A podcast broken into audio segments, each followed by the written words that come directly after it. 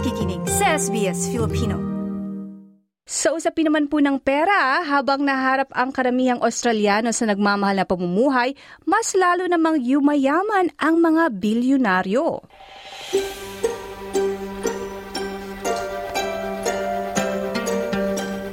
Ayan, ayon sa panibagong ulat ng Oxfam na Inequality Incorporated, lumabas sa ulat na ang kita ng mga Australianong bilyonaryo ay dumoble sa nakaraang dalawang taon. Narito ang detalye ng ulat. Sa ulat ng Oxfam na Inequality Inc., lumabas na ang kita ng 47 bilyonaryo sa Australia ay dumoble sa mahigit 250 million dollars sa nakaraang dalawang taon. Ito ay nangangahulugang mas maraming kayamanan ang nasa kamay ng 47 tao kumpara sa 7.7 milyong Australiano. Ito ang paliwanag ni Rod Goodbun, Oxfam Australia Director ng programa tungkol sa mga nakalap na impormasyon ng ulat. The wealth of the three richest Australians has more than doubled since 2020 at a staggering rate of $1.5 million per hour.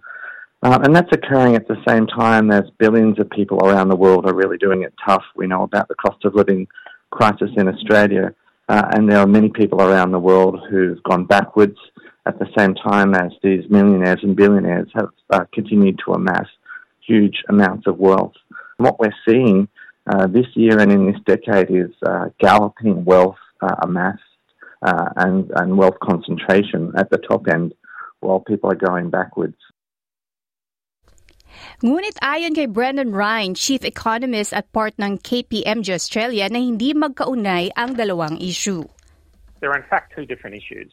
Um, the, um, what you're seeing with regards to the um, billionaires um, improving their wealth status is, is essentially because the businesses that they've invested in uh, have grown during the past few years at an incredibly strong rates.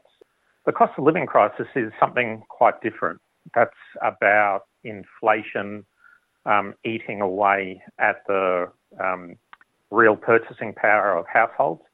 And clearly, what you've seen is that um, for virtually every uh, cohort in Australia, their um, uh, post tax disposable income is less today than it was two years ago. Sa Australia, ang mga nakakatanggap ng tulong pinansyal ay hindi kumakain dahil sa nagmamahal na presyo ng pamumuhay. Ito ay nag-udyok sa pamalaan upang pababain ang gap sa pagitan ng mga pinakamayaman at iba pang miyembro ng lipunan sa pamamagitan ng pagbago ng sistema ng buwis. Ipapatupad pa rin ang pagbabago ng sistema ng buwis. Tinitingnan ng pamalaan ang pagpapatupad ng isang Stage 3 tax system sa buwan ng Hulyo. Ang panukala ay mag-aalis ng 37% bracket at papababain ang antas mula sa 32.5% patungo sa 30% para sa mga manggagawa na may kita sa pagitan ng $45,000 at $200,000.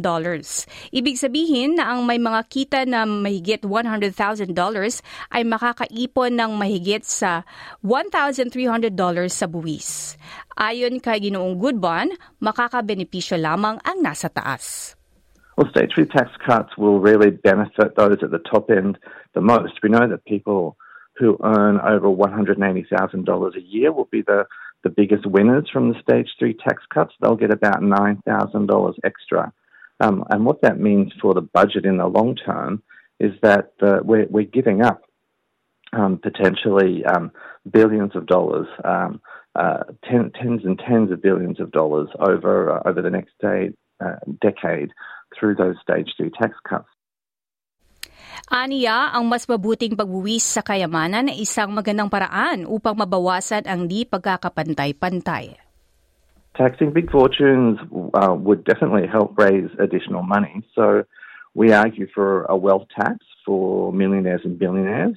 And if we taxed millionaires and billionaires' wealth at just 2 to 5%, um, we could raise uh, $33 billion a year.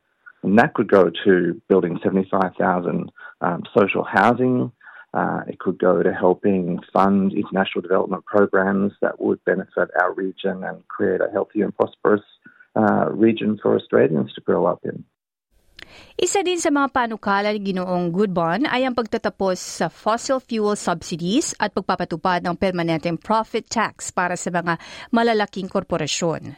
Samantala, giit naman ni Prime Minister Anthony Albanese sa ABC, wala silang interes na muling pag-isipan ang Stage 3 tax cuts. I'll make a few points. The first is that the government's position hasn't changed. The second is that uh, inequality is an issue, and the government look, has looked at ways in which we can uh, improve that position. That's why uh, measures such as uh, strengthening Medicare, uh, the measures that we have for cheaper childcare, are all aimed at uh, improving that position. bear in mind that the stage three tax cuts start at $45,000. $45,000, if that's your annual income, you are certainly not wealthy. Ayon sa Australian Council of Social Service, ang mga tao na nasa top 20% ng mga mayaman ay umahawak sa dalawang katlo ng mga kayamanan sa Australia. Ang di pagkakapantay-pantay ay nananatiling problema sa bansa. Ayon kay Ginong Goodbun na ang pagbabago sa pag-iisip ng pamalaan ang makakapagbabago dito.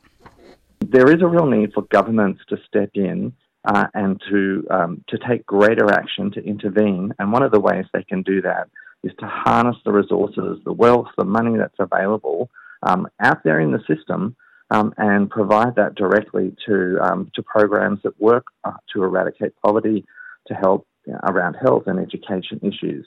So only governments can do this. Yan ang ulat na hatid ni Adriana Winstock na isinalin sa Wikang Filipino. Nice yung bang makinig na iba pang kwento na tulad ito? Makinig sa Apple Podcast, Google Podcast, Spotify o sa iba pang podcast apps.